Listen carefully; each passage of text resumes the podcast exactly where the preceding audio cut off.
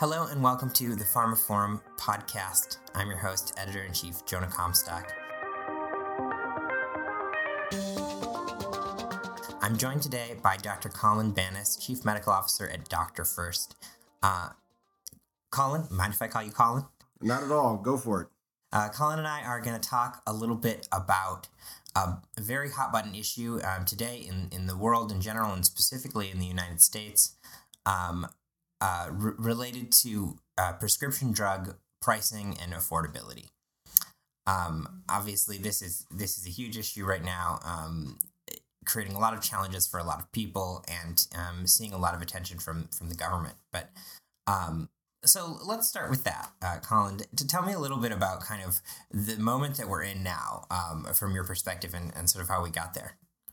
Oh, wow. What a loaded question. Uh, uh, affordability is definitely top of mind um, when it comes to prescription um, prescription adherence, uh, prescription decision making at the point of patient care. Uh, how did we get here? Woo. Uh, that is, I don't know if we have enough time to talk about how we got here, but uh, it's certainly a, a long and convoluted journey into just uh, how complicated the system has become in terms of prescription benefits, uh, prescription pricing, uh, and then really, I, and I think this is um, this is what's more uh, top of mind uh, lately, is that we are now starting to have expectations at the provider level and also at the patient level of transparency uh, to to these things. Some of these are regulatory uh, requirements. Some of these are just you know common sense, good business. But the idea of being able to have better understanding at all levels of what a price is going to be, what it's going to take to get my patient on therapy and keep them on therapy. And so I hate the term consumerism when it comes to patient care, but I do think we are in an age of consumerism and uh, heightened expectations as to what the patient care and patient experience uh, is. Uh, and that's it's really you know a, a, full decade or so behind other things like aviation banking and, and um, shopping but we're getting there. So that's a long-winded answer as to uh, how we got here but i do think um, consumerism and transparency have become top of mind. Right. I, I mean and that ties directly into the, the price uh, issue right? I mean it, it, it um, p- part of the part of the problem here is that um, the, the market forces don't seem to be uh, you know trending towards affordability for patients the way that you might you know imagine other more sort of consumer driven industries that you know, the price comes down to, to where supply meets demand. And instead we have these sort of out of control prices even when there's a, a healthy amount of demand and, and a reasonable amount of supply. Yeah healthcare is is is so tricky in that it's you know one of the few industries that really doesn't obey that that intersection of supply and demand that you're alluding to. And in fact uh, on multiple levels healthcare has what i what i would call supplier induced demand. In other words patient comes to me and i i'm uh, as a provider i'm telling them what they need. Uh, now obviously we're getting better at that uh, in terms of again transparency uh, whether it's at the prescription level or even things at like um, procedures. Uh, you know, there are new requirements on the docket that says, hey, hospitals, hey, providers, uh, you need to be more upfront about what things cost, what out of pocket is for your patients.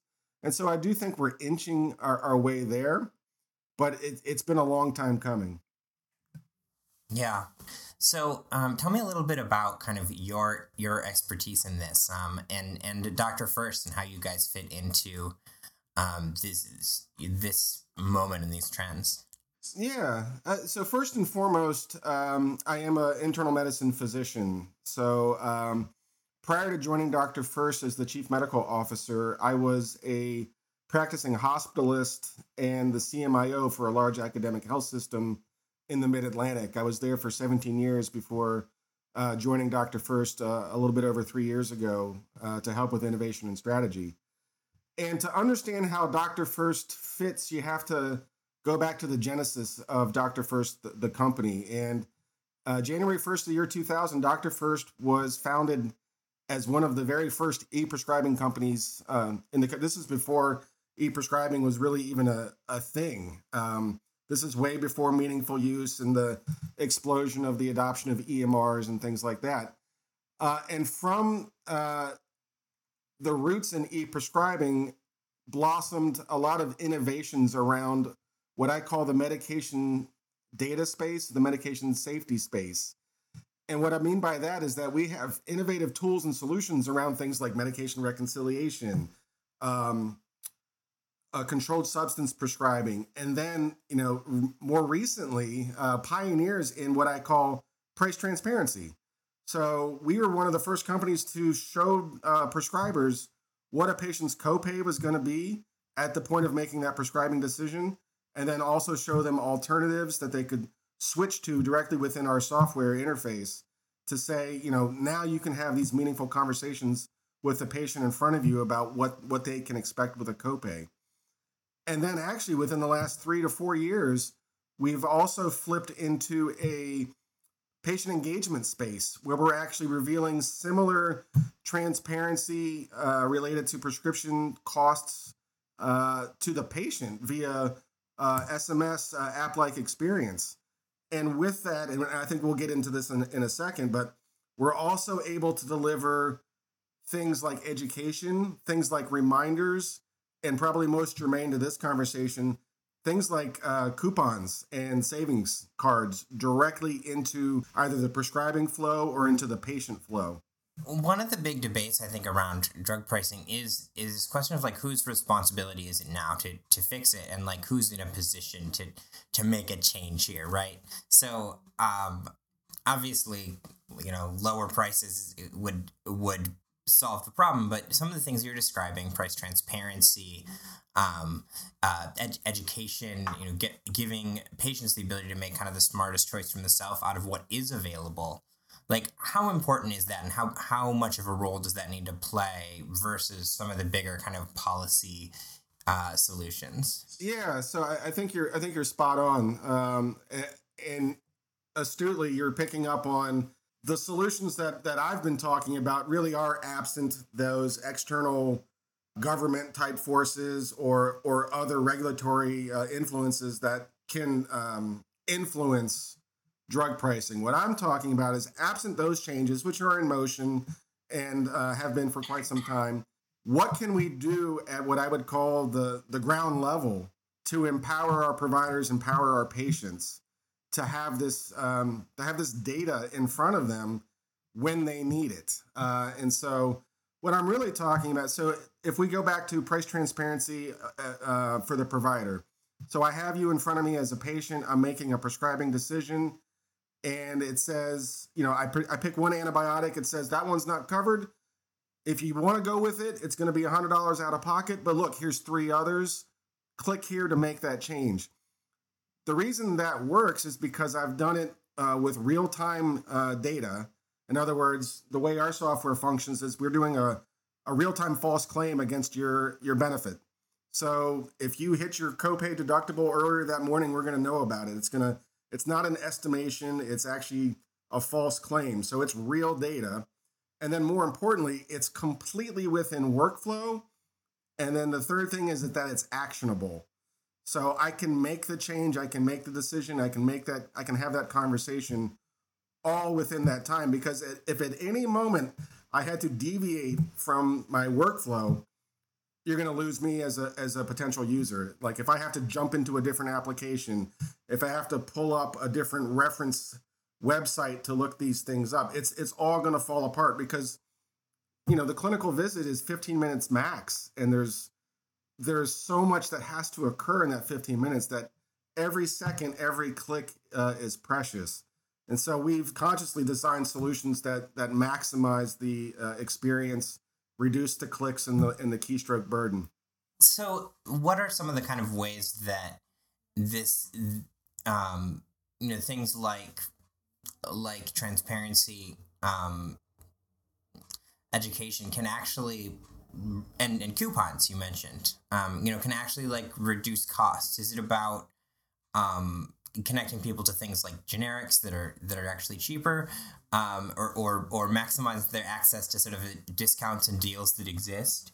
Yeah, all, all of the above, uh, and that's that's what makes these solutions so powerful. So it's the ability to suggest generics when when appropriate, when applicable. It's the ability to show you, yeah, you could go down the street to your local pharmacy and it'll be X amount of dollars, but if you want to do a mail order, it's going to be this. Or if you want to do 90 instead of 30 pills, uh, it's gonna it's gonna alter the you know there's all of these various you know factors that go into the cost. Um and all you know and i just keep coming back to this. It's all about making the provider and then by proxy the patient aware that these these options are out there. Because absent these solutions i would assume that that antibiotic i picked was perfectly i had you know i had no idea i would i would hit the send button and out the door you go and i would never know if you didn't get it unless you showed back up in the er three days later because you said doc i couldn't afford it whereas if i had you in front of me and i see it's a hundred bucks but this one over here is you know five bucks and from a clinical perspective, they're they're equivalent. I'm going to make that change right there, and I'm going to have a, a conversation with you about it. So it's all about making the you know because it's a very complex system that we're talking about in terms of who's filling it, who's paying for it. You know, it's it's very hard to wade through all of that, whereas the software can just cut through it and give you the insights. Uh, in terms of coupons, same idea, right? There's a lot of plans uh, for the insured out there. There's a lot of high deductible plans a lot of patients are opting to use cash, uh, you know, completely out of pocket to get their prescriptions because the, the copay hasn't kicked in or the copay the deductible hasn't been met and it's it's it's easier it's cheaper to do cash or to use to use one of these coupons and so same idea we're going to use our technology to match up you as the patient and your attributes in the in the script that went out the door to see if there's anything that we have access to that you're eligible for, and then we're going to serve it up on your smartphone. And this is sort of win-win, uh, obviously for the patients and for the providers. But what about the the um, the pharma companies? I mean, is is this end up creating value for them? They, you know, it's very convoluted, and I, I'm I'm in no means an expert in this space, but uh, these coupon uh, programs exist for a reason. Like that, there is money being made uh, all around uh, the pie, if you will. And so I think at the end of the day, if we take a step back of, um, you know, as a nation and say what's best for the nation, independent of all of these uh, individual players, it's getting patients on and keeping them on therapy. Uh, because we actually, uh, I have the benefit of leading our applied clinical research arm uh, for the company we have some pretty robust real world data that shows patients who engage with our solutions, whether it's the education, the reminders, or the the the copay assist, they're more likely to get their medications. They're more likely to stay on their medications, and more importantly, they're less likely to be readmitted. Um, and that's statistically significant in a number of our hospitals. So that's the fun stuff about my job is is real world data and real world impact of these solutions. Awesome. Um, so you know, you mentioned we, we've been talking mostly about the the situation in the United States, but I mean, is this a, a global problem too? Is that something you guys are focused on at all? Doctor First main footprint is the is United States. We do have a little bit of a presence in Canada, but absent that, um, you know, nothing in Europe or or overseas uh, per se. So it's really hard to comment. Uh, you know, I will say from my reading, um, some of the other nations who who have adopted more of a socialized medicine definitely uh, different experience when it comes to uh, prescription affordability. Well, we could leave it at that. Um, so I think we've touched on this, but I want to talk about this idea of um, of cost related non adherence, right? So we're at a point where costs are actually keeping people from uh, doing what their doctors are saying and, and and taking the steps that would you know keep them healthy. Uh, I know certainly we've heard a lot about that with insulin and, and people rationing um, rationing insulin because of the costs. Um, how does how does that kind of um, well for one thing first of all I guess like you know tell me a little bit about that trend, but also then like uh, how do you tailor your approach to to think about that and to you know really try to reverse the trend there? Yeah, yeah, bend the curve, if you will. Um, So it's interesting and it's a very timely question. We actually uh, conduct surveys on a on a number uh, on a frequent interval at Dr. First. We just did a survey of over 200 adults related to medication adherence uh, and trends and patterns uh, in that space. And you're spot on. Um, our data showed, and, and I think this this echoes uh, other similar uh, type surveys. 50% of the patients surveyed admitted to not picking up a prescription due to copay, due to cost. 25% of them admitted to um, not refilling or sort of you know stopping a therapy without telling the doctor again due to cost. And then this is the this is the the one that's really um, most germane to your question. Uh, 14% of them said i have rationed my medications based on cost and so that that's the that becomes difficult to tease out uh, unless you're looking at the data uh, and have some pretty robust analytics. But you know that's you know as a clinician that's sad. Um, that makes me sad because obviously the goal is to get and keep patients on therapy.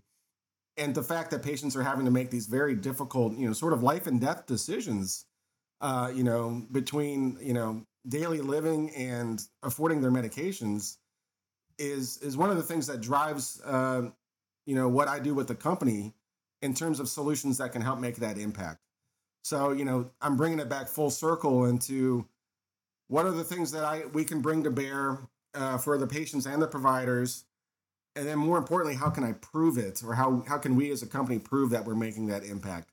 And like I said before, that's the fun stuff. And it seems like what you're doing. I mean, we, we talked earlier about how there are, you know, this is sort of in in lieu or or, or in uh, in stopgap of of you know the big systemic solutions. But uh, a product like Dr. First, an offering like Dr. First has, is is valuable even in in a world where um you know drug prices are are kind of more reasonable generally right just in, in as an optimization play i, I think uh 100% um you know absence. let, let's pretend that cost really wasn't a, an overriding um uh decision uh, factor you can think of some of the things our solutions are doing as a as a form of decision support uh, or CDS you'll hear that a lot in the in the informatics realm and so you know the ability to offer alternatives the ability to show uh, provider and patients potential interactions potential uh, side effects etc it's all a form of decision support it's all affecting and improving the clinical experience for both the provider and for the patient and so i absolutely agree you know absent uh, the copay assist or the the price transparency, I absolutely agree. There's inherent value in all of the solutions that we bring to bear. So, uh, any anything we haven't uh, discussed yet that you think is, is an important angle on this, or, or anything you want to you want to talk about? Well, I I think um, you know I've, I've definitely spent a lot of time talking about the provider side of it. I do think I you know back to my original comment about consumerism. I do think we're in a very exciting time of patient empowerment and patient engagement with with some of these data's uh, data and some of the uh, solutions and so the trick um, and and we work very hard on this at dr first the trick is to meet the patient where they want to be met um, digitally and so that's why we have solutions that are um, text based or sms based that will deliver an app like experience but we're not going to make you go get an app or do a lengthy registration or log into an additional portal because we know patients, um, you know, by and large, over 90%, they're going to look at SMS messages. They're going to interact with SMS messages. Yeah, you probably, um, when's the last time you actually ignored one? Um, so I, think I think that's just a, a nice way of saying, you know, the patient's turn of of running the train is is on its way. Um, you know, we're finding that more and more we have to meet the patients where they want to be met, or they're gonna or they're gonna vote with their feet. They're gonna go find a different solution or a different pro, uh, provider. And so I do think it's an exciting time for uh, to on patient side uh, in the age of consumerism, even though I hate that term. So. Yeah, it's it's such a tricky thing because we talk a lot about patients, you know, taking control, taking the reign of their own health. um, the fact that you know we're we're creating a lot of technology that makes that easier to do.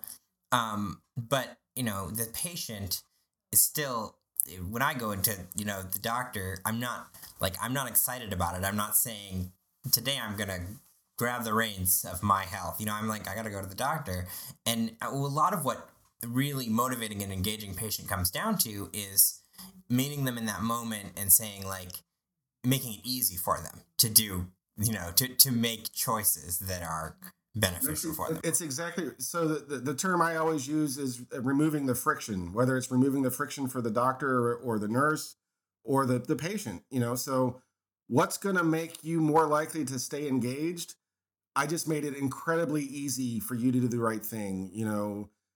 Uh, access your schedule here make a change here communicate with the doctor this way request a renewal refill etc and so that's the trick is making that as seamless and as uh, you know frictionless as possible in order to uh, you know ultimately improve the experience but also retain that patient um, within your organization. Yeah um, I, I think it's interesting to talk about patient um, i guess empowerment in this context of drug prices because the the situation patients find themselves in when they're have or they're prescribed a drug and they can't afford it is so kind of disempowering you know to, to be to be told this is what you have. This is in this is the treatment for it and uh and it's out of reach.